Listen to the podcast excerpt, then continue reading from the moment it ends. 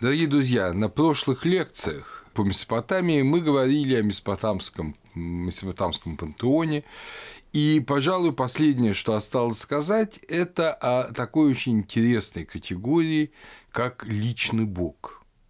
Э, вот эта категория личного бога, она в Месопотамии и в Шумере, и в Акаде была общепринятой. И, к сожалению, очень часто у нас неправильно это понимают, и по аналогии с христианским таким преданием говорят, что личный Бог – это ангел-хранитель. Но это не так. Мы сейчас с вами увидим, что это на самом деле. Хотя что это на самом деле до конца ученые не понимают и не знают. В Месопотамии подавляющее большинство имен было теофорных, то есть они несли в себе имя Бога. Или имя Бога как такового, значит, Денгир в Шумере – Илу, в э, Акаде, в Семитской Месопотамии, или одно из имен Бога. И это были самые разные, это были самые разные имена. Я попробую себе прочесть вам э, некоторый круг таких имен месопотамских. Э, вот, естественно, в русском переводе, потому что сложные э, шумерские, акадские имена вам ничего не будут говорить. Итак, это имена. Э – Бог. Ашур – велик. Я ношу Бога. Ну, имеется в виду в себе, да? Если не Мардук, то кто? Он обещает и не изменяет. Он – это, понятно, Бог. Слово Ашура свершается. И вновь слово ее сбылось. Ее это, по всей видимости, Инан и Иштар. Э, то есть, видимо, она обещала, что родится ребенок, и он родился. Бог советчик мой, все в руках Божьих. Э – моя защита, поддержка моя – Мардук. Шамаш пестует меня. Шамаш – сила его. Его – это того, кто носит это имя. Адат полон милости. Я верю Шамашу. Я сыскиваю волю моего Бога. Убежище мое Син. Набу всемогущий. Син – спутник покинутого. Вот таков список примерно имен, это только небольшая их часть, имен бесчисленное множество в Месопотамии. И, как вы видите, в них присутствует тот или иной бог, это может быть Э, то есть семитский вариант Энки, да, может быть Син, может быть Шамаш, любимый, да, Мардук, и другие боги, или бог как таковой. В женских именах обычно употребляется имя богини, Инаны, Нингурсак и кому-нибудь еще, а в мужских именах имя Бога. Интересно, что два крупнейших специалиста в сфере месопотамской религии – это Лео Оппенхейм и Торкельт Якобсен, они придерживаются прямо противоположного мнения относительно факта. Факта того, что такое эти имена. Оппенхейм пишет – Родственники, родители и дети, братья и сестры имеют часто разные божественные имена. Кроме того, на старых средневавилонских печатях указывается имя человека, происхождение, род занятий, а также что он раб такого-то бога. Этот бог и бог в имени часто не совпадают. То есть мы видим, что вот это с точки зрения Оппенхейма, во-первых, Речь не идет о каком-то боге, который покровительствует семье, родственникам. Поэтому он один и тот же во всех именах этого рода. Это разные могут быть боги. И во-вторых, что особенно интересно, кроме личного имени, в печати пишется, что он раб такого-то бога. И вот оказывается, что он может быть рабом другого бога, чем в имени. Ну, понятно, имя ему давали родители – и этот Бог избран родителями, а в жизни с ним связано уже какое-то другое божественное имя, кто-то у него другой покровитель, и это отражено вот в печатях, в этой дополнительной надписи, что он раб такого-то Бога. Это о чем говорит? Это говорит, конечно, о исключительной непосредственности отношений Бога и человека. То есть, что человек чувствовал, знал, и родители, конечно, чувствовали и знали. Вот какая божественная сила, какая божественная личность, какой аспект божественности, если хотите, если будем склоняться к тому, что за политеизмом стоял монотеизм, какой аспект божественности соединяется с конкретным человеком, волей кого он следует, на кого он надеется, это очень-очень индивидуально. Это не шаблоны, не привычки. Это всегда лично непосредственный диалог.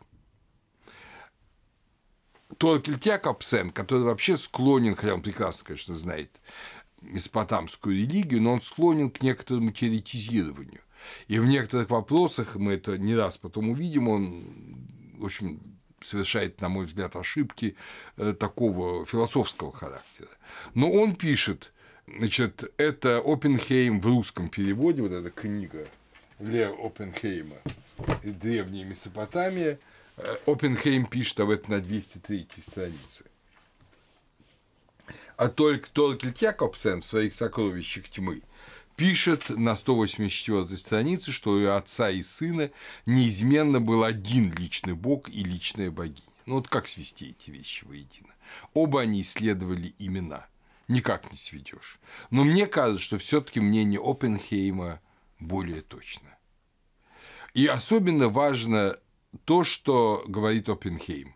Мы не знаем ни основы, на которой зиждется связь между Богом и человеком, ни ее последствий культовых или иных. И не знаем не потому, что их не было, а потому что они были настолько общеизвестны в древней Месопотамии, что о них никто не писал. Это было как бы само собой разумеющимся. То есть мы же не знаем, почему один человек выбирает своим ну, таким молитвенным покровителем, скажем, в православии, да, святителя Спиридона Тримифунского. Хотя имя его может быть совсем не Спиридон, а, скажем, Александр. Но вот он побывал на Корфу, побывал у мощей Спиридона, вот сбылись его молитвы, исполнились его упования, и он постоянно молится святителю Спиридону как своему покровителю а другой молится Николаю Чудотворцу. Почему такое количество людей почитает Николая Чудотворца? Вроде бы, ну, с точки зрения чисто исторической, епископ небольшого городка, мир Ликийских, да, э, не, не ахти какой богослов, там, в отличие от Василия Великого и Анна Златоуста, э, не сохранилось его работ. Почему его так почитают? Епископов были сотни – а вот по таинственным каким-то причинам его так почитают. Да? А почему другой человек почитает кого-то другого святого? Опять же, мы это не знаем.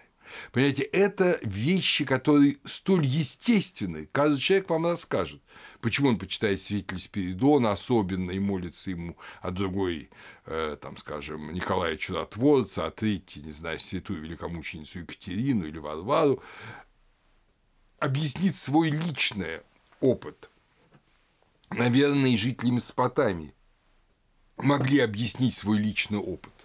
Э, но прошло слишком много времени, а книг они, как и большинство из молитвенников наших, они таких книг не писали. Еще меньше писали намного, чем пишут сейчас.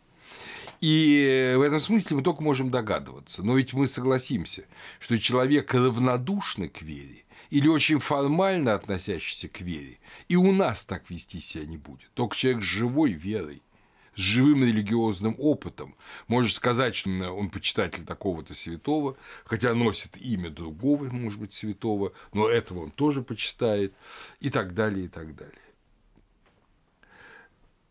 Торкельт Якобсен, который, как я уже вам сказал, любит э, такие вот теоретизирования – он говорит, что в третьем тысячелетии великие боги были далеки от человека, но ему близок был личный Бог.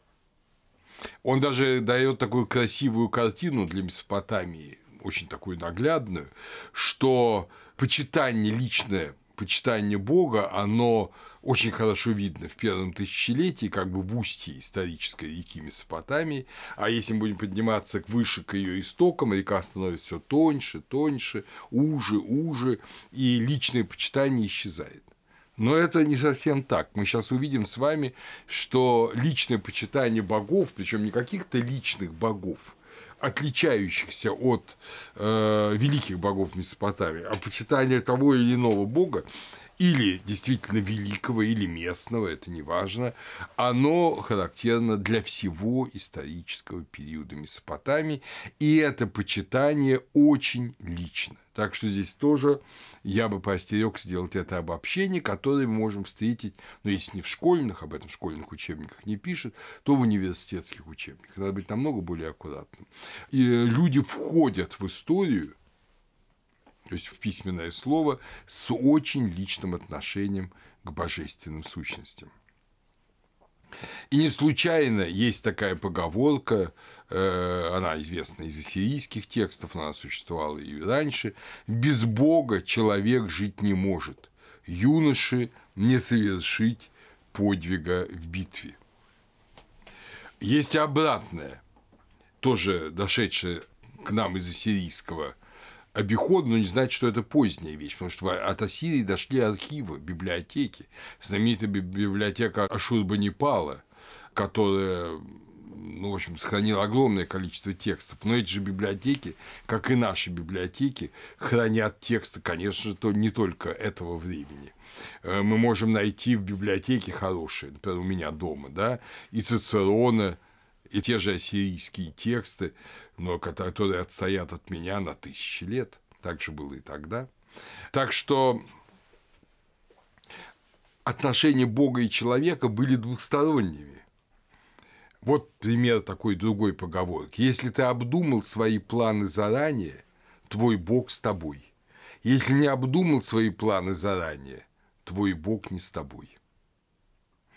То есть человек, если не подготовился сам, если действует, ну, как бы сломя голову, да, то э, его Бог, который ему покровительствует, не будет ему помогать. Это мы знаем очень часто по нашему религиозному опыту. Когда мы, очертя голову, нам что-то хочется, мы что-то делаем, мы чувствуем, что мы без божественной поддержки. Когда же мы действительно помолимся, подготовимся, обдумаем все, и попросим помощи Божией, она тут как тут, она есть. Так что это древнейшее, древнейший опыт. Человек рассматривает Бога не только как помощника, но и рассматривает Бога как э, того, в отношении которого, собственно говоря, выстраивается вся его жизнь если он совершает плохие поступки, если он совершает неправильные поступки, он разрушает свою связь со своим Богом. В отличие от духов, которым, помните, да, э, лекции по религиям внеисторических народов, духу абсолютно все равно, хороший ты или плохой, благочестивый или неблагочестивый. Э, если ты духа кормишь, если ты ему даешь то, что он от тебя просит, то этот дух будет тебе помогать. Совсем другое дело Бог в месопотамской религии. Если ты нарушаешь принципы и законы жизни, о них мы будем говорить позже, то Бог твой отходит от тебя, он оскорблен тобой но он отходит не навсегда. Всегда можно покаяться, всегда можно обратиться к Богу с просьбой о милости. Потом, когда будем заниматься этикой, будем об этом говорить подробно, но вот важно в этих отношениях личного Бога понять, что они такие двухсторонние. Вот э, один из таких небольших текстов, переведенный Самуэлем Крамером. Это человек и его Бог. Это его такая статья, приложение к исследованиям по Ветхому Завету, которые в Лейдене выходили в нескольких томах. Бог мой заступник, когда ты раскрыл мне глаза на мои провинности, в воротах собрания те, что тобою забыты, и те, что тобою названы, я назову. Я прилюдно объявлю свои провинности перед тобою. То есть мы видим здесь не только, что человек сознает свои ошибки, человек также готов прилюдно их исповедовать, потому что ворота собрания, помните, евангельские ворота ада не одолеют его, вот это ворота собрания. То есть это площадь перед воротами, где происходит народное собрание. И вот человек готов прилюдно исповедовать свои грехи, чтобы Бог простил его. С другой стороны, человек, может быть, и не понимает, почему Бог его оставил. Вот, пожалуйста, текст. «Богу моему отцу скажи, так говорит Анлиль Адат, раб твой, почему ты пренебрегаешь мною? Мне подобного кто тебе даст, кто заменит меня? Мардуку, что любит тебя, о том напиши, Узы мои да расторгнет он, лик твой да узрю я, ноги твои да облобызаю я, помилую семью мою, старых и малых моих, ради них милость мне окажи, помощь свою даруй мне. То есть, видите, человек даже довольно нагло говорит, где же другого такого найдешь, я же о тебе заботился, я постоянно тебе молился. Пусть это очень наивно звучит, но помоги мне, помоги мне. Я же, в общем-то, верный служитель твой. Почему мне на меня сыпятся горести и бедствия? Помоги мне, скажи Мардуку о том, что он позаботился.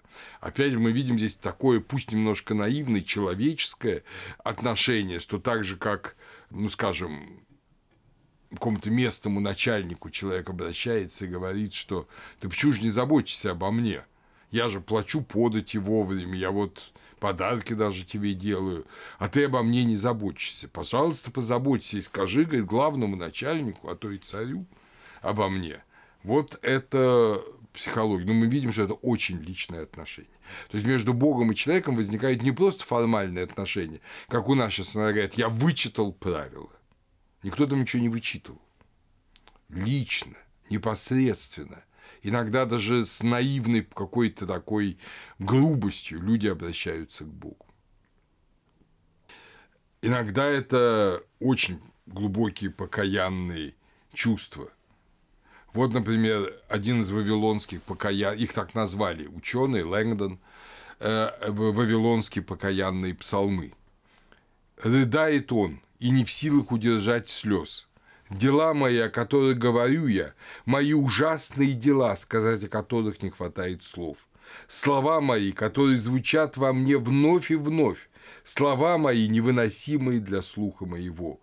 Увы, Бог мой, буду исповедоваться я в делах моих, не посмею говорить о нуждах моих. Видите, человек говорит, что я не смею просить тебя ни о чем. Я буду только исповедоваться в своих грехах. Мне стыдно о них вспомнить, мне страшно о них думать. Э, я исповедую их перед тобой.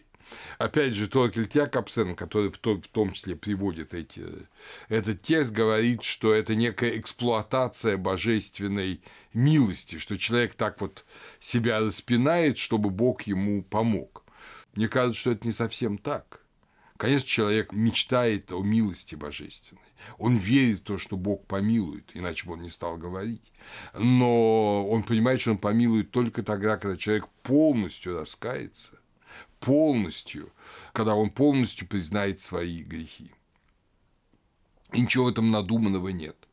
Мы помним 50-й псалом, покаянный псалом Давидов, и мы прекрасно помним, после каких преступлений Давид составляет этот псалом, да, что он вступил в блудное сожительство с женой одного из своих офицеров, а этого офицера послал на верную смерть, и тот погиб. То есть он и убийца, и блудник. И в этом смысле есть в чем каяться, и плакать есть в чем. И вот я думаю, что это то же самое испытывает и автор этого текста в Месопотамии. Я позволю себе прочесть еще несколько таких текстов, чтобы мы как-то почувствовали еще в большей степени, они собраны Якобсеном, э, чтобы мы почувствовали это личное отношение э, между человеком и его Богом. Некий писец по имени Суэн Шамух обращается к Энке. Опять же, видите, личный Бог – это Энки. Это не какой-то там ангел маленький. Это один из величайших богов месопотамского, здесь шумерского собрания богов. Человек говорит, что он брошен, словно караванная повозка, дышло которой сломано, оставлен посреди дороги, то есть от него отказался Бог, от него отказалась жизнь. Он выброшен из колеса жизни. Я простерт на ложе страданий и горя, скорбь пронзает меня насквозь. Мое тело клонится к земле, я падаю ниц к людским ногам. Я, знающий грамоту, превращен из человека, сведущего, в ком глины. Рука моя отвыкла от писания. Уста, владевшие речью, к ней почти не способны. Я еще не старик, и однако стал тугоухим. Зрение мое ослабло. То есть он видит, что он наказан за свои грехи. Он не возмущается тем, что вот с ним такое случилось, как многие у нас сейчас люди говорят, вот, говорит, я заболел, вот, там, э, не знаю, со мной случились какие-то обстоятельства плохие с детьми моими, вот Бог виноват. Вот житель Месопотамии так не мог сказать. Он э, ощущает эту личную связь, в данном случае между собой и Энки, великим Богом, обращается к нему. «Сегодня позволь мне принести тебе все мои прегрешения, вырви меня из рук врагов, и когда увидишь, где я пал, смилуйся надо мной. Когда обратишь темные мои стези в залитую дневным светом дорогу, позволь мне войти в твои ворота, освобождающие от греха и проступков. Дай мне воспеть тебе хвалу, позволь мне признаться тебе во всех моих прегрешениях, и позволь мне сказать о твоем величии. Видите, человек просит, просит, чтобы ему позволили исповедаться Богу. Вот другой текст. Вот другой текст, обращенный к Иштар. Иштар, кто как не ты откроешь ему дорогу. Это священник молится за ну, человек, который, видимо, попросил, чтобы за него помолились, потому что сам он считает себя таким грешником, что предстать перед лицом богини не смеет. Иштер, кто как не ты, откроешь ему дорогу, услышь его моление, он обратился к тебе, он тебя ищет, твой раб согрешивший, жалься над ним, он простер синиц и громко молит тебя. За совершенные преступления он возносит покаянный гимн. Сполна он перечисляет благодеяние Иштар, все, что помнит, и все, что забыл, дальше пропуск в тексте. Он согрешил и о проступках своих говорит на чистоту. Об усталости, которой он изнурил себя, рассказывает подробно. «Я совершил зло, Мои проступки, Иштар, мне возместило, и я жарко плачу. Я не испытываю сомнений, у Иштар. Вот э, таково ведь отношение. Очень личное, опять же.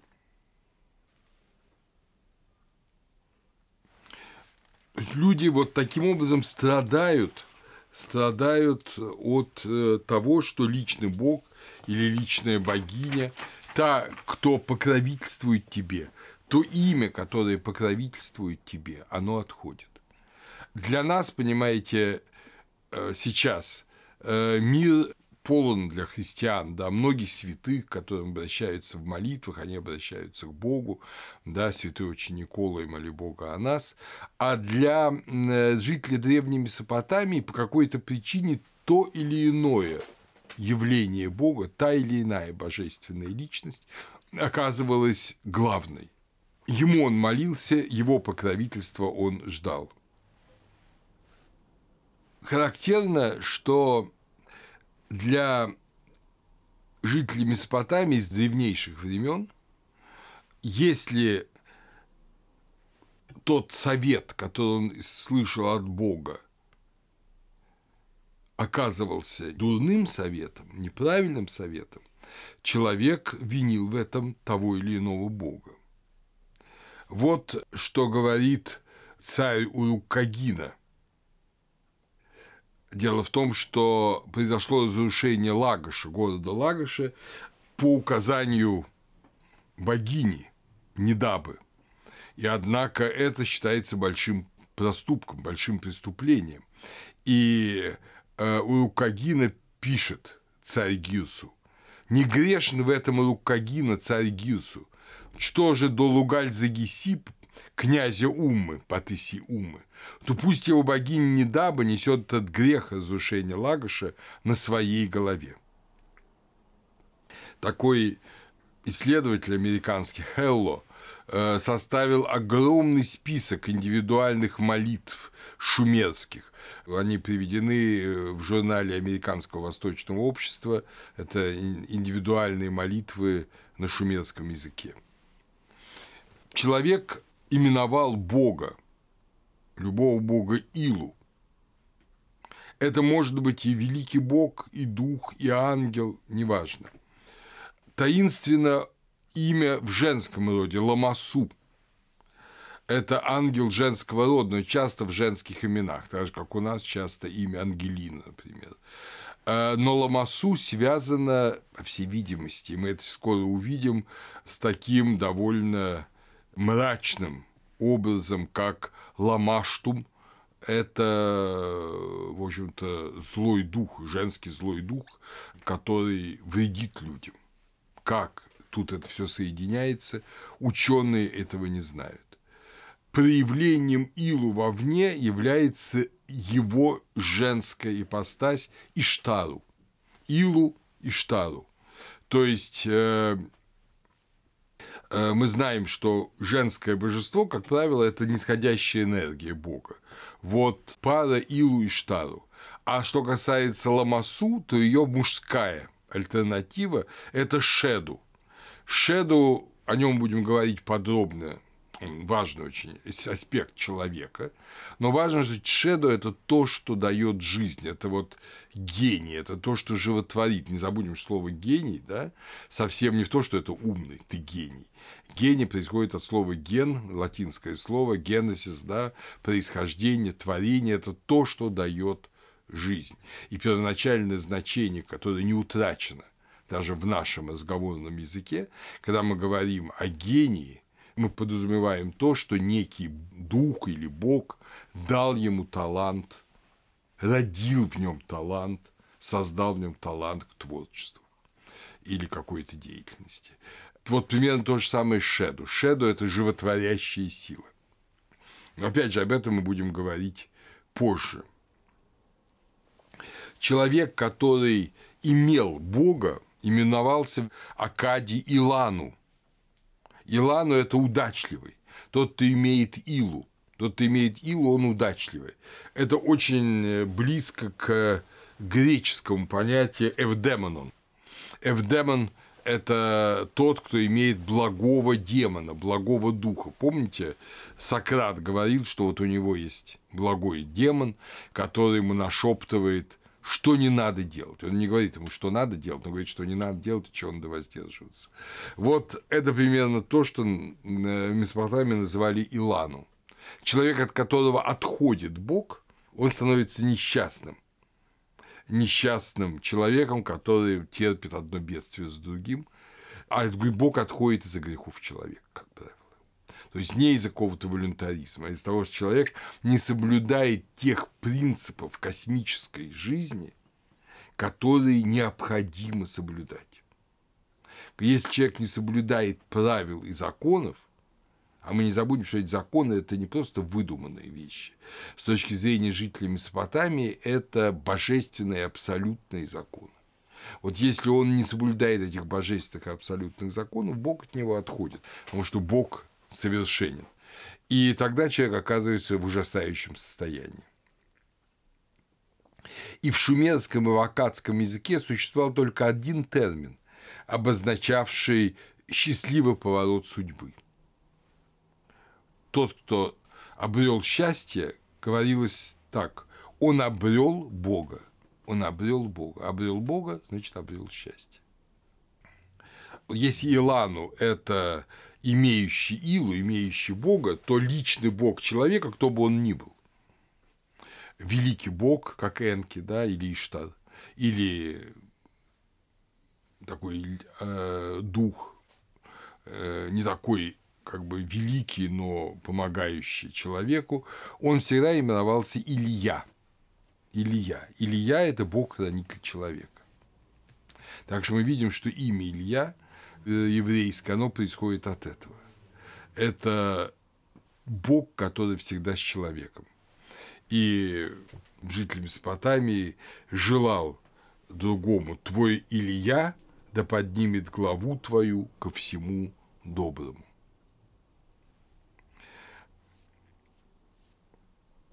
Повторяю, что Богом-хранителем может быть любой Бог, который почему-то находится в определенном, с определенным человеком в личной связи. Вот совершенно не надо думать, что это ангел-хранитель. У каждого города тоже есть свой бог-покровитель. Это тоже может быть один из великих богов.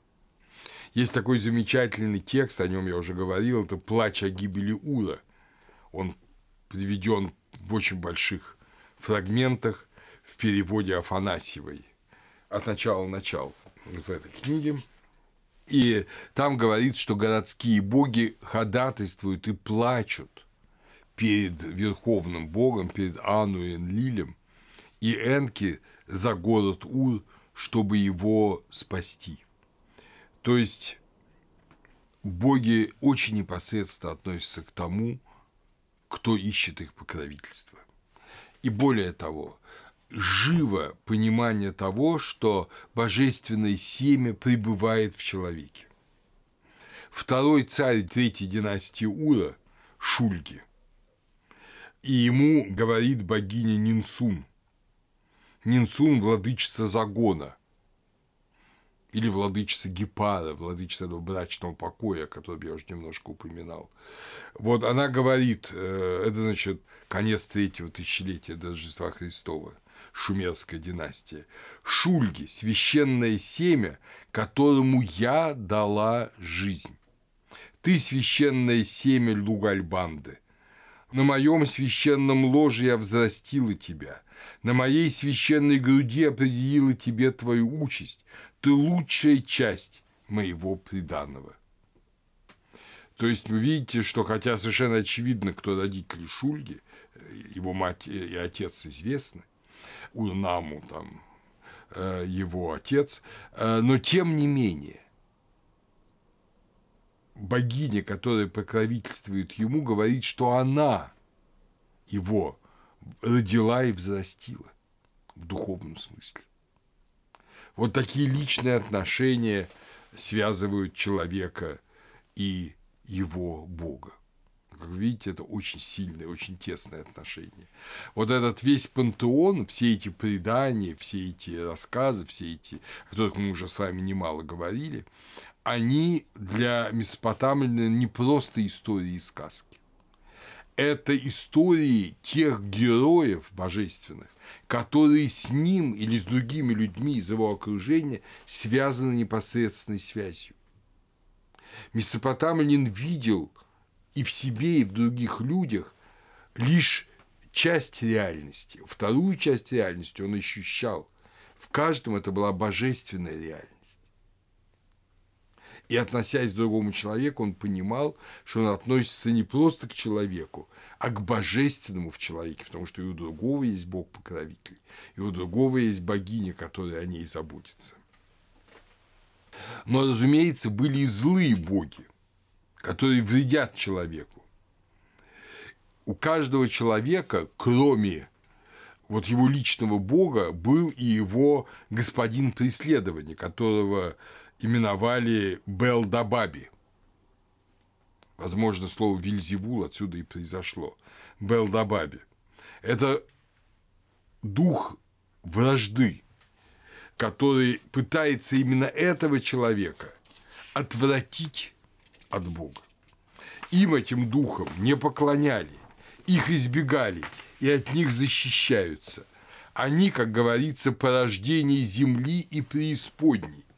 Вот у того же Якобсена говорится немного об этих духах, вот, чтобы просто мы могли прочесть тексты.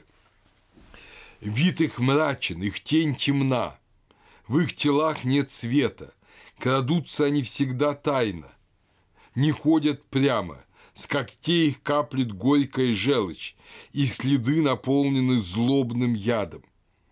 У них нет ничего общего с человеком. Если Иштар, Думузи, даже великие боги Энки, Энлиль, они человечны. Не в том смысле, что они похожи на людей внешне, но они человечны по своим реакциям, по своему отношению. Они способны любить, они способны ей оскорбляться, способны ненавидеть, но ненавидеть за то, что человек нарушает законы и нормы, то э, злые демоны, они совершенно иную имеют природу. Они ни мужского, ни женского пола, они ветры, веющие вечно всюду. Нет у них жен, не рождают они детей, не ведают они, как оказывать милость, не внемлют молитвам и заклинаниям. их э, приближение вызывает ощущения, которые так описаны. Содрогание и холод смерти, рассеивающие суть вещей. Семя Бога Небес, излитое в злого духа, то есть создание, которые стали злыми. Смертные приговоры, любимые детище Бога Бури, рожденные от царицы подземного мира, сброшенные с небес, низвергнутые из земли отчепенцы, эти создания преисподней, все, все. Ввысь подъемлют они рев, вниз устремляют писк, они горький яд богов, они ураганы, сорвавшиеся с небес, они филины, разносящие уханьем дурные предзвестия. По городу, семя, излитое Богом небес, порождены они землей. И так далее, и так далее. От объятий мужних отвращают они жену, с колен мужа отзывают они ребенка, юношу разлучают с домом его родни, они бесчувственность, оцепенение, ступающие за людьми по пятам. Вот видите, такие страшные описания. И мы видим уже в них, мы замечаем уже в них, в общем-то, вот такой интересный момент, что эти злые силы, они не вовсе альтернативны небу, богам. Это что-то не спавшее с неба, воспротивившееся, что-то оказавшее сопротивление человеку, богам, а потом человеку. То есть злые силы, злые духи – это реальность, но реальность, если угодно, вторичная. И чтобы понять, как эта вторичная реальность появилась, то есть это реальность, которая стала злой, ну, видимо, по собственному выбору. Потому что они не спали с неба. Это семя Бога, ставшее злым. Порождение земли, благой земли, ки, да, порождение земли, но ставшее злым. И вот теперь нам интересно узнать, почему. И мы переходим. Да, можно сказать еще, что еще был дух смерти, Экиму, который представал перед человеком только в момент смерти и объявлял ему о том, что его земная жизнь закончена. О том, что происходило потом, опять же, мы поговорим. А вот чтобы посмотреть, как люди э, относились к этим злым духам, вот я позволю себе процитировать несколько заклятий Ламашту как раз, которые есть у Шилейка. Их переводы уже нам с вами известного Шилейка. Переходит ли реку, мутит она воду. На стене ли стоит, пачкает грязью. Подойдет к старику, зовется кончиной. Подойдет к человеку, зовется мраком. Подойдет она к женщине, зовется ламашту. Подойдет ли к младенцу, зовется рабканме. Вот ты приходишь и хватаешь ребенка, делаешь желтым лицо, сгибаешь тело, налагаешь ты боль, жжешь ты плоть, как огнем, чтоб ты отошла, чтоб ты удалилась, чтоб ты не вернулась, чтоб ты не пришла, чтоб ты не входила в теме Имерека, в сына Имерека. Я тебя заклинаю Ану, отцом великих богов. Я тебя заклинаю богом Энлилем, великой горой. Я тебя заклинаю Эа, царем океана, создателем мира, владыкой вселенной. Я тебя заклинаю госпожою богов, великой царицей, созидающей твари, то есть Инанна Иштар, да? Я тебя заклинаю Сином в Тиаре, разрешителем судеб, указующим знаки. Я тебя заклинаю Шамашем, Мардуком, Нинуртой, ну и так далее, и так далее. То есть вы видите, что великие боги, они должны остановить эту злобную силу. Откуда эта злобная сила? Что это за злобная сила? Посмотрим. Есть даже э, заклятие, связанное с неким обрядом, с магическими обрядами. Я, поскольку все это давно в прошлом, то позволю себе даже зачитать вот заклятие Ламашту, тоже переведенное Шрейка. Обряд. Освети этот дом, возьми в нем глины, сделай образ Ламашту, поставь этот образ в голове у больного, насыпь жаровню горящим углем, воткни в нее меч, три дня ее ставь, головах у больного. На третий день на закате солнца унеси ее прочь, разбей мечом, закопай ее в землю, в углу под стеною, засыпь золою, не гляди назад. Вот видите, такие действия можно предпринять, чтобы Ламашту больше не э, беспокоило больного человека, который принесла ему болезнь. Вот опять же хотя бы одну молитву против злых духов – их много Шелейка перевел, но переведу одну. Злобные бесы все они, все. Из преисподней все они вышли. Послы Энлиля, владыки земель, Злой дух в пустыне, разящий живых, Злой демон, как платье, облекающий плоть, Злой призрак, злой черт, сокрушающий тело. Ламашту, Лабацу, несущие немощь, ночной Лилу, бродящий в пустыне. Все, она, все они одолели человека в пути. Скорбь и болезнь принесли его плоти. Злое проклятие стряслось с его плотью. Злую болезнь принесли его плотью. И так далее, и так далее. Э, ну и потом, я человек великого Э, я человек великой Дамкины. Мы помним, Дамкина – это супруга Э, да, я провозвестник Бога Мардука, болящего к жизни, Эа Великий меня послал. Э, свою чистую чару дал мне чары, свое чистое слово дал мне словом, свою чистую влагу дал мне влагой и так далее. Я не буду читать целиком это заклинание, оно довольно большое, э, вот, но в любом случае зло побеждается возвращением к творению. Понимаете, вот в этом гимне, который я вам читал, в этом молитве против злых духов, говорится об Э и Дамкине и говорится о том, что они родили Мардука. Рождение Мардука – это начало творения нынешнего мира. Значит, соответственно, зло альтернативно творению. Оказывается, для жителей Месопотамии злые духи – это альтернатива космосу. Это хаос. Откуда это?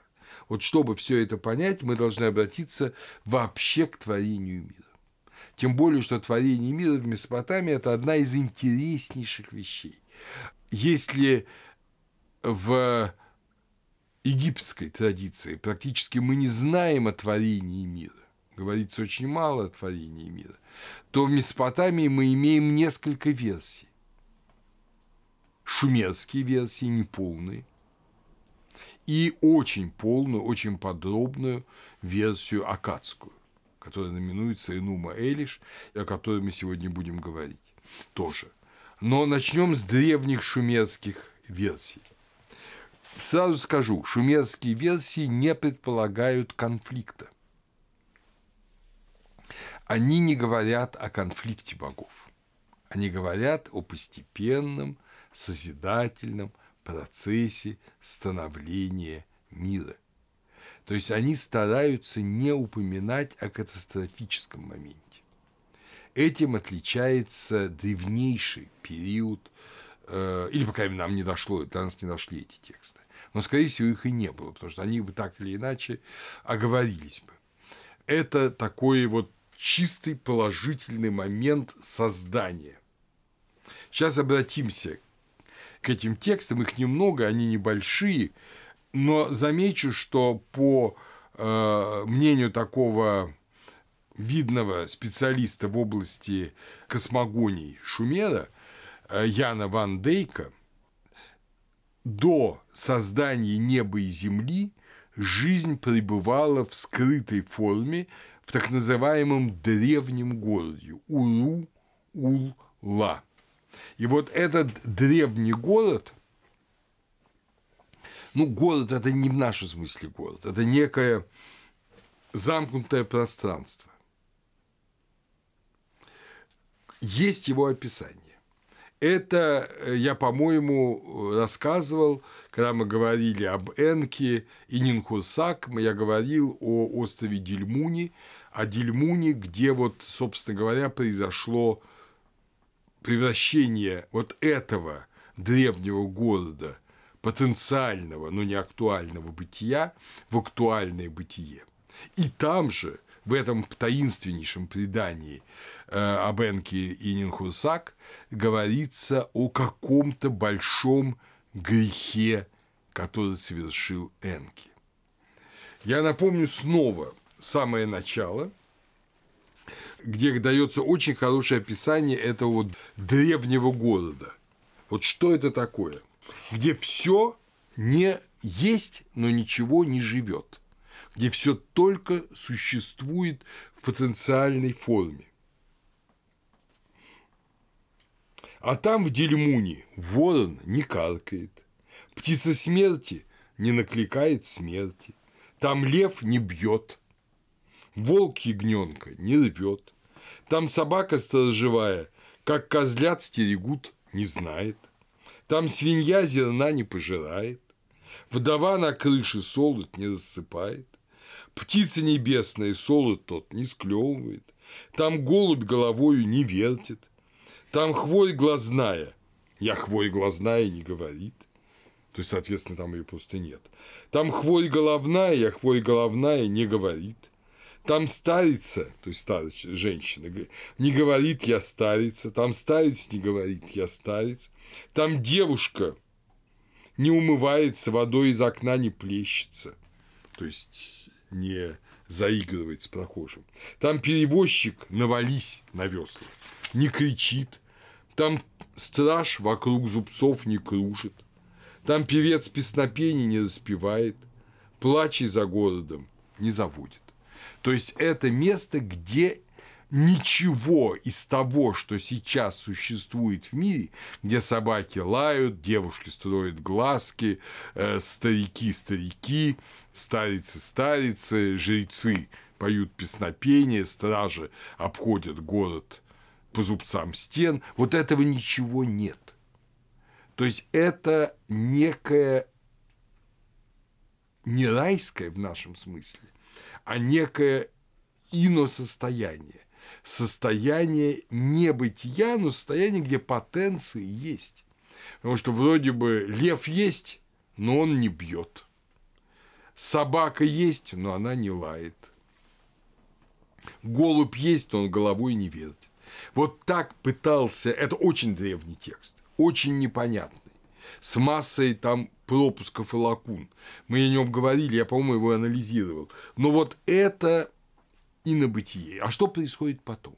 А потом происходит тоже в конце, после всех там цепи превращений, происходит то, что Энки вступает в ряд как бы половых связей, причем непонятно, насколько они половые, но в любом случае рождаются какие-то существа у женских э, форм божественных, и потом он их съедает. Он их съедает. И это какое-то великое преступление, потому что от этого преступления его с огромным трудом, мы видим, что это драма, исцеляет вот этот Нинхусак и как бы возвращает мир к бытию. То есть уже в этом шумерском, древнем и малопонятном тексте мы видим, что происходит некая драма. Некая драма. Но драма, которая зашифрована, драма, которая нам не ясна.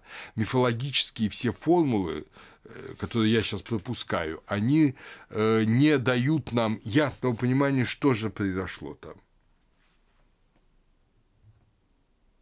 В другом школьном тексте споре мотыги и плуга – это любимые формы школьных текстов э, Шумера, когда вот какие-то споры, это увлекательно для детей, что лучше, там, мотыга или плуг, например. И мотыга, как более раннее орудие, естественно, оно э, в итоге побеждает. И там говорится в нескольких строчках, это строки 167-180, что Энлиль мотыгой отделяет небо от земли – и Ан себе забирает небо, а Энлиль себе забирает землю. То есть мы видим, что первоначально небо и земля вместе. Вместе. Это небо-земля через дефис. Как, как говорится, анки. Анки, небо-земля. Это нечто так же, как, понимаете, вот ворон не кричит и голубь не вертит головой, не может быть небо-земли. Может быть, или небо, или земля небо-земля – это что-то, ну, это как мужчина и женщина, мужчина-женщина, да? А ребенок-старец. Ну, так не бывает. То есть, это инобытие, где все не так, как у нас. И вот это должно быть разделено. И начало мира начинается с разделения. С разделения. В знаменитом предании о Гильгамеше в 12 таблице есть шумерская версия, ранняя версия этого предания. А шумерские тексты очень часто начинались с космогонических форм, потому что как бы они считали, что надо начать от яйца, абу ово, с самого начала. Хотя говорится потом о совершенно другой вещи.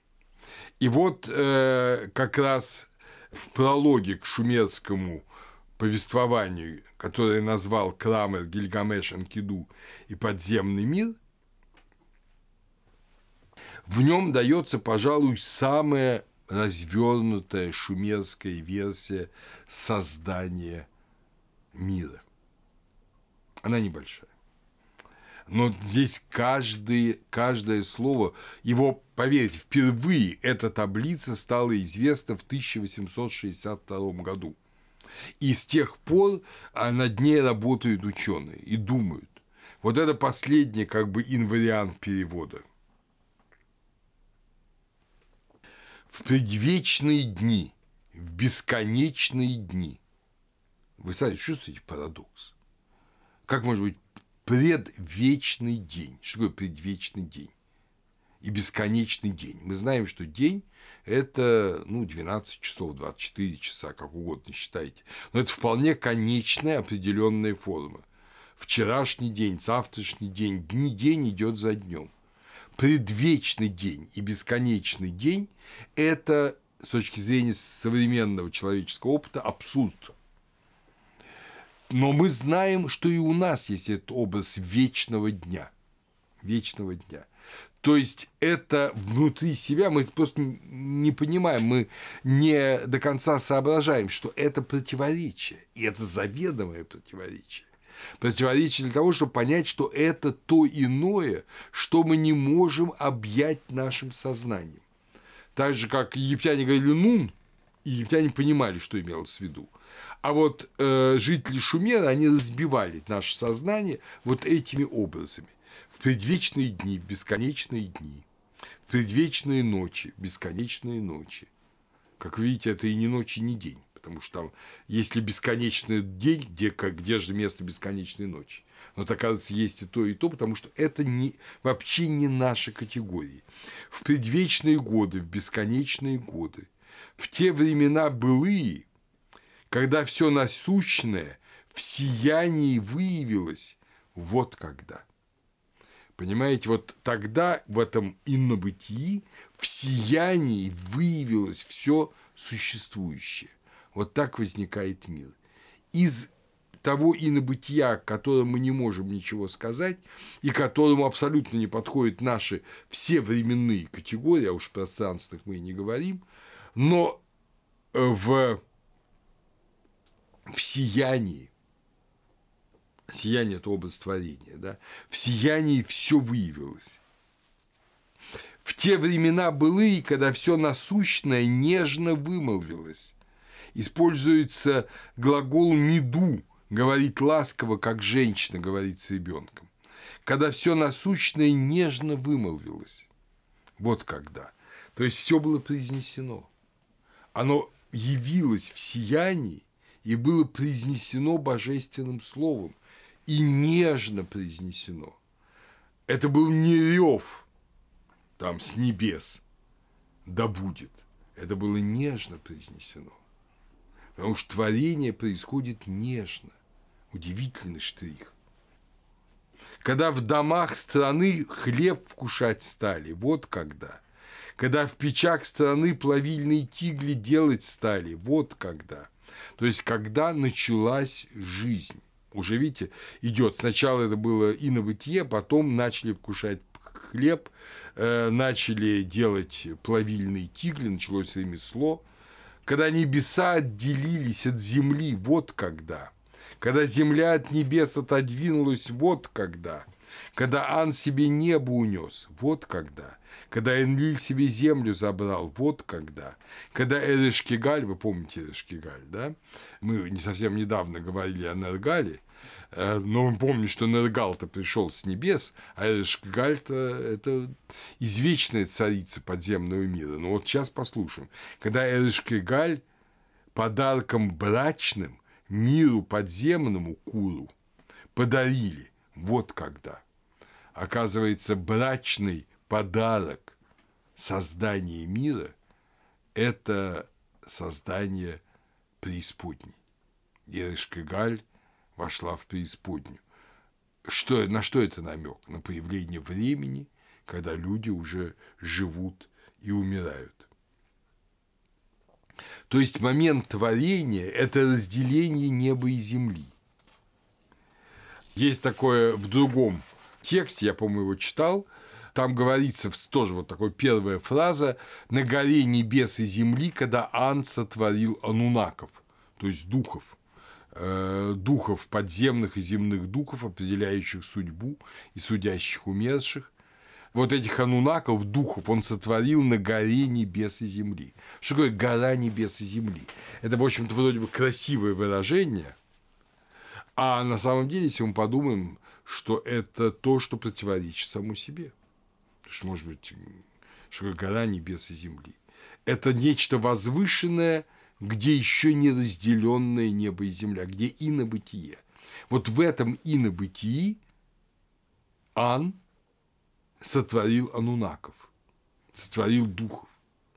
То есть духи созданы до разделения мира, до создания мира, до разделения неба и земли, до возникновения приходящего и пребывающего, то есть до Эшкигаль. Духи созданы до этого. Это знает Месопотамия. Духи созданы – они не вечно существовали, они созданы Ану, вот отсюда все эти Паламашту, все эти заклинания, разговоры о том, что это небесное семя, они созданы небесным Богом. А дальше они сами, видимо, выбирают свою участь. И в этом же тексте Гильгамеш, Энкиду и подземный мир там говорится о том, что в давние времена каждая вещь была создана без порока. Давние времена, когда каждая вещь была создана без порока. Это шумерский текст. Вот, значит, порок вошел в вещи потом. Как он пошел? Видимо, вторжением этих духов. А эти духи сами были созданы тоже без порока. Как же в них вошел порок? Только своеволием. Других объяснений этому нет. И в шумерских текстах это как-то связано с поведением самого Энки на Дельмуне. Вот что страшно. Что сам Творец мира Энки. Он сделал что-то не так. И отсюда возникло все это. Это, конечно, не связано с нашим, это не коррелируется с христианским богословием, но это очень древние какие-то интуиции, которые вот просто для нас интересны с вами. Что все это было задолго до людей. И, может, потому отпали духи, что что-то было неправильно сделано в своем творении. Но что мы, конечно, из этого предания об Энке и Нхусак на Дельмуне понять не можем. До нас донесено какое-то древнее чувствование, но мы его только отчасти, и то с большой долей условности можем реконструировать. Э, Мир Челяда, который очень смело его реконструировал, сейчас прочту его реконструкцию, он, э, в общем-то, я не могу сказать, что я во всем с ним согласен. Внимательно изучая этот миф, мы с вами о нем беседовали, мы его разбирали, он неоднозначен. Но что-то произошло, о чем не хотели говорить в древнем Шумере, только намекали. Но Мирчеляда в своей истории э, религиозных идей пишет, Энкину Дильмуни съел плоды, рожденные его женой Нинхурсак. Совершен смертный грех, ибо Энки не повел себя в соответствии с принципом, который он сам воплощал. Этот грех близок к тому, чтобы скомпрометировать его собственное творение. Иные тексты сохранили сетование богов, когда они становятся жертвой рока, то есть это не первой компрометации. И Мерчляда ссылается на книгу «Ля религион шумерьен» шумерская религия, в которой об этом говорится. Но теперь мы обратимся к тексту, который все да, есть еще, когда мы переходим к акадским текстам, есть еще древнейший гимн э, об Атрахасисе, э, ранний Вавилонский, 1800 года, где говорится о том, что Эн, Ан, Энлиль и Э метает жребий, кому какая часть мира достанется. Это совсем как в Древней Греции Зевс, Аид и Посейдон делят мир, да? Там, правда, земля достается всем трем, а здесь земля достается Энлилю. Но это проходящий момент, и я, надо сказать, внимательно читая старо-вавилонскую версию вот этого предания об Атрахасисе, там есть новая находка, есть старый текст, более старый, но я однозначно этого не нашел. Об этом пишет э, Мир Челиада, об этом пишет в энциклопедии религий. Может быть, мне не повезло, может, это какая-то версия мне неизвестная, но я этого места не нашел. А вот что мы имеем все, и здесь даже нечего, как говорится, ну, как бы испытывать сомнения, это, разумеется, Энума Элиш. Это вавилонское, вавилонское предание о творении мира. Это вавилонское предание о творении мира, найденное на нескольких табличках, на семи табличках, было впервые найдено как раз Джорджем Смитом, вот примерно в 60 году, 1860 году, это библиотека Ашурбанипала, то есть это шестой век до Рождества Христова. Но я говорю, что это вас не должно совершенно смущать, текст намного более ранний. И он написан на акадском языке, его относили долгое время к старо-вавилонскому периоду. Сейчас ученые говорят, что это чуть более поздний текст, но опять же, это когда они на кофейной гуще. Говорят о кассидском времени. То есть это от 1800 до 1500 года до Рождества Христова. Как бы там ни было, нам этот гимн интересен тем, многим интересен. Мы к нему будем возвращаться не раз. Этот гимн, по всей видимости, почему он, собственно, сохранился в царской библиотеке, он исполнялся во время э, новогодней церемонии. Это был гимн створения мира каждый год, но новогоднее эм, священное действие, о нем мы будем говорить еще, оно связано с восстановлением мира, то есть мир творится заново. Каждый год мир творится заново. И уже в то время, когда этот гимн исполнялся, то есть во втором-первом тысячелетии, он, естественно, главной фигурой был царь, который символизировал Мардука. То есть он был Мардуком. но воплоти во время этого священного действия. И поэтому этот текст сохранился. Этот текст для нас интересен тем, что он очень откровенно говорит о тех вот вещах, которые мы только, кто-то мы только догадывались в шумерских текстах. Но он им не противоречит, он их дополняет. Он говорит, я уж сразу скажу, о борьбе поколений богов. То есть, оказывается, вот этот скрытый конфликт – это появление порчи, это результат борьбы поколений богов. Нам всем известно по греческой мифологии, конечно. Но там эта борьба не имеет такого драматизма, она сказочна. Вот здесь мы от этой сказки обращаемся к очень серьезной мифологической реальности, в которой участвует царь как в главном священнодействии года. Этот гимн называется «Энума Элиш», когда вверху, по традиции месопотамских текстов, которые называются первыми словами текста. Просто первые слова текста, они есть его название. Когда вы не дали название какому-то тексту своему в компьютере, то автоматически первые слова текста станут его названием, естественно, он запомнит, компьютер запомнит их по первым словам текста. А в Месопотамии это была просто норма. Энума Элиш, когда вверху.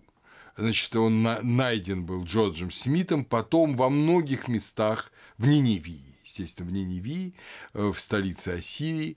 Он их опубликовал в э, целом ряде выпусков журнала Cuneiform Texts from Babylonian Tablets э, в Британском музее, British Museum, с 1896 года. Потом это было дополнено немецкими раскопками в Ашуре – были найдены дополнительные таблички. Потом, это 15 год, Эбелинг опубликовал. Потом англо-американские раскопки в Кише после Первой мировой войны.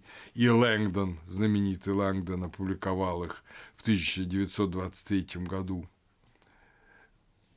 Потом это было все сведено воедино. И есть несколько прекрасных изданий и переводов лучший перевод Гейделя «The Babylonian Genesis» 1942 года. Но находки продолжаются до сего дня, и некоторые э, новые находки из Ашуры, из Султан ТП только сейчас вводятся в оборот и тем самым постепенно дополняют старый перевод. Я в основном буду основываться на переводе с акадского языка, который сделал Дьяконов, наш прекрасный специалист в области э, акадского языка.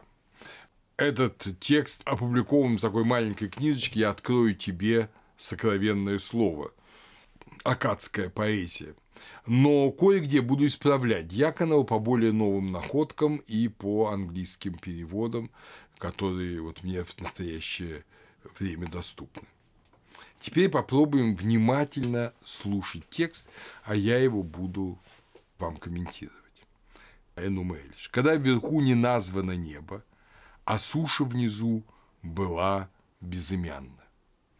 Понятно, что мы знаем, что мир творится словом. Да будет свет, и стал свет. Да? Пока еще не названо и безымянно, значит, его просто нет. Это не то, что кто-то не назвал, этого просто нет. Потому что из небытия к бытию вызываются словом. Есть только потенции неба и земли. Ан и Ки. Есть это Ан Ки как целое, по всей видимости, как идея, но не как реальность. Значит, когда вверху этого еще не названо было небо, а суша внизу была безымянна, Апсу первородный, все сотворитель и Муму Тиамат, что все породило. Воды свои воедино мешали. Ну, естественно, наши ученые говорят, что значит, Апсу – это пресные воды, Тиамат Муму Тиамат – это соленые воды, это слияние Ефрата и Тигра с Персидским заливом. Ну, это наши домыслы. На самом деле речь идет о том, что Апсу – это вот Нун – это первобытное, и Тиамат – это тоже первобытное инобытие. Это, если угодно, Нун и Нунет египетского языка. Муму нам скоро пригодится. Но вот он есть здесь в текстах, Дьяконов его не упоминает. Муму потом оказывается визирем Тиамат, визирем Апсу, а здесь он почему-то Муму Тиамат как одно целое. Вот они вместе воды мешали, то есть они были вместе. Но поскольку они уже женское и мужское начало, начинается какое-то творение, начинается потенция творения. Тростниковых загонов и болот тогда еще не было. Когда из богов никого еще не было. Почему? В чем тростниковые загоны? Они совсем не о тростниковых загонах говорят. Тростниковый загон – это гепар. А гепар – это и постройка, в которой совершается уже в исторический период людьми священный брак. И священный этот брак тоже берет начало от тех дочеловеческих времен. Но его тоже еще не было, не было никакого священного брака. Именно об этом говорится, когда говорится о тростниковых загонах. А болот тогда еще не было. Вот когда вы, если вы вспомните Энки и Нинхусак на Дельмуне, вы вспомните, что там первое плодотворение произошло в болоте. То есть, как бы семя было излито в болото, и из него не путем вот соединения мужского и женского, как это сейчас принято, а путем вот этого соединения семени со стихией, ну, мы можем сказать, что соединение слова с бытием, да, потому что слово и семя – это одно и то же. Вот, возникает мир. Так вот, этого ничего еще не было. И из богов никого еще не было. Ничто не названо, не размечено. О, как сказано. Вот как вот оно начало, еще ничего не было. Это вот тот самый Нун, когда еще не было, не возникло творение но уже смешивалось женское и мужское, Тиамат и Апсу. А Апсу – это, как вы помните, это вот тот как бы нун, который существует в виде бассейна для омовения перед каждым храмом в исторический период. Он именуется Апсу. И владыка Апсу является Энки, конечно. Но этого ничего еще не было. Ничего еще не было. И вот тогда в недрах их, то есть в недрах Тиамат и Апсу, в этих водах их, тогда в недрах их зародились боги. Явились Лахму и Лахаму, и именем названы были. И пока они росли и мужали, были созданы Аншар и Кишар – вот используется глагол «созданы». Кем созданы, непонятно. Они дни копили, множили годы. То есть мы видим, что Апсу и Тиамат, потом Лахму и Лахаму, потом Аншар и Кишар, и Лахму и Лахаму, и Аншар и Кишар, в общем, оставались только именами. Но они нам понадобятся в Энумеэлиш. Но напомню, что с Аншаром я вам рассказывал, в ассирийский период было связано имя Ашур. Бог Ашур – это Аншар, то есть тот, кто до Ану. Они дни копили, множили годы, и наследник их Ану отцам своим равный. Ану первенца Аншар себе уподобил. То есть Ану – небо, да? Вот верховный бог Ану, он дитя Аншара и Кишар. Вот. Поэтому ассирийские цари говорили, что Ашур – это Аншар, он раньше Ану. То есть, они древнее Мардука уж тем более, Аншар. Была такая война богов в этом смысле. Итак, Нудимуда родил по своему подобию Ану. Нудимуд – это Энки, это одно из имен Энки. Нудимуда родил по своему подобию Ану. Нудимуд отцами рожденный своими. Здесь очень непонятно использует слово шалит – создатель или алит – зачинатель. То есть то ли Нудимуд создатель своих отцов, то ли он зачинатель своих отцов, то ли он создан или зачат своими отцами. Вот опять же, не совсем ясно. Там разные варианты текста, в них используют разные глаголы. Он разумом светил, многомудр и всесилен. Аншара, деда его, превзошел он премного. Меж богов братьев, вариант отцов, нет ему равных. Толпой собираются сородичи боги. Тревожит Тиамат, снуют, суетятся. Используется глагол «мамушуну». Не до конца нам понятно его значение, но, видимо, оно связано вот с какой-то активностью. То есть мы видим, и потом это часто будет э, в месопотамских текстах, что вот эта суета, суечение богов, оно раздражает вот этих первых э, как бы извечной божественной сущности. То есть суечение – это некая активность, а здесь вечная пассивность. Понимаете, в этих очень простых формулах, очень простых словах мы видим конфликт и конфликт между вечно пребывающим ныне и созданием времени, бытия, то есть созданием активности. Если в Библии ничего этого нет, если там просто говорится в начале сотворил Бог небо и землю, начинается с момента творения, что было до этого нет, то здесь мы видим, что было до этого. До этого было понятно то, что было до начала, был вечный покой – вечное и ныне. И вот через несколько поколений, не совсем ясно нам, почему эти несколько поколений проходят, начинаются вот Ану и Энки, Недимут, они начинают быть активными. И эта активность, она не нравится Тиамат. И опять же, это чисто человеческий образ. Мы представляем, что, видимо, в Месопотамии жили не так, как живем мы сейчас. Мы сейчас все семейки живут в отдельных квартирках, э, стараются жить. А э, в Месопотамии, как скажем, и в Индии, даже люди богатые стараются жить все вместе. Несколько поколений, деды, бабки, э, отцы, матери, дети, внуки, они все стараются жить в одном доме ну, старшие. Это, в этом есть свой смысл. Бабушки и дедушки, они помогают э, воспитывать детей, внуков своих молодым, своим детям, передают им, естественно, традиции, культурные нормы, которые дети сами не способны еще передать. Таким образом обеспечивается трансляция культуры.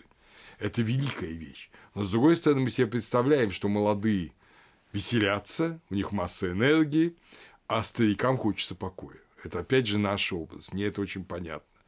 И э, в этом смысле этот житейский конфликт введен сюда. Но за этим житейским, смешным, можно сказать, немножко конфликтом, за ним лежит очень глубокая реальность. Что инобытие, само породив некую активность, оно не хочет в нее вовлекаться. Она ее породила, и она ей не близка она хочет продолжить существовать в покое. Мир ей не нужен. Мир – это проблемы. Мы с вами живем в мире, мы знаем, какие в мире проблемы. Итак, посмотрим, как это все описывается, очень натурально. Значит, толпой собираются сородичи боги, тревожат Тиамат, снуют, суетятся. Чрево Тиамат они колеблют буйным гамом в верхних покоях. В Апсу не утихает их гомон но спокойно безмолвствует Тиамат, хотя тягостны ей их повадки, недобры их пути, она же щадит их. Апсу, великий богов творитель, кличет Муму, советника, так ему молвит. Значит, видите, Тиамат, добрая бабушка, еще готова терпеть. Но Апсу, более своенравный дедушка, уже терпеть не хочет. Советник мой Муму, веселящий мне печень. Но это особенность Месопотамии. Понять, сердце – это очень высокая вещь, а таким вторым сердцем, сердцем более низменным является печень. Советник мой муму, веселящий мне печень. Давай пойдем-ка с тобой к Тиамат. И не пошли, пред Тиамат воссели, о богах своих первенцах думали думу. Апсу уста свои открыл, кричит раздраженно, обратясь к Тиамат. Там действительно употребляется глагол именно такой, что раздраженный крик. Мне отвратительны их повадки, мне днем нет отдыха, покоя ночью. Их погублю я, дела их разрушу, да утихнут звуки, во сне да прибудем. С одной стороны, очень по-человечески, а с другой стороны, как вы уже держите в голове, вот этот космогонический уровень. Едва такое услышав, Тиамат взъярилась, накинулась на супруга. В одинокой ярости вопияла горько. Злобою полнилось все ее чрево. Как порождение свое уничтожим? Пусть дурны их пути, дружелюбно помедлим. Тут Муму Капсу обратился с советом. Недобро, не ласков совет был Муму. Уничтожь, отец мой, и злые повадки. Будут они, будут дни твои мирны, будут ночи покойны. Апсу то слышит, светлеет ликом, ибо злой он первенцем своим замыслил. Тут обхватил он за шею Муму, посадил на колени, ласкать его начал. Возможно, другой перевод, что Муму встал перед Апсу на колени, а тот его обнял за шею и тоже начал ласкать. Но как бы там ни было, Апсу то есть бездне, да, очень нравится перспектива остаться бездной и не творить ничего больше. А боги явно замыслили что-то, явно они вот активны, что-то появится из этой активности. О том, что в Совете они порешили, богам своим первенцам они сказали. Услышали боги о том, заметались, после затихли безмолвно сидели.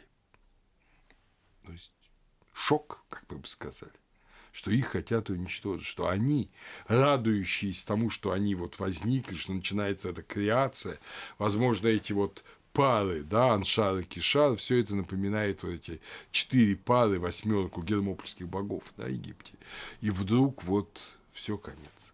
То есть, если в Египте мы не видим никакого конфликта между творением и сохранением без творения, если он почти скрыт э, в Шумере, только вот этот предание о Дельмуне его немножко на него намекает, то здесь он совершенно явно. Мы видим страшный конфликт. Оказывается, творение мира не было мирным, бесконфликтным явлением. Оказывается, оно породило конфликт. Вот запомним это. Но разумом мудрый, хитроумный Эя придумал выход. Он создал образ, это совершенно непонятно, но образ, там слово образ. Э, он создал образ, завершил и закончил, заклинание святое сотворил премудро, поверил громозвучно, отправил в воды, или веру громозвучно отправил в воды свою. Излилась дремота, сном окружила. Апсу усыпил он сном излиянным. Цепенение охватило советника Муму. Эя перевесь снял, сорвал тиару, Апсу сиянием овладел он. Апсу сковал он и предал смерти. Он Муму пленил, на засов его запер. Он возвел над Апсу себе чертоги, насмеялся над Муму, протащил на веревке. Как разбил, уничтожил своих супостатов, укрепил над врагами победу Эйя, то есть тот же Энки, да? Отдых вкусил в потаенном покое, вот он гепар. Апсу нарек он покое, кумир не сделал, то есть местом поклонения.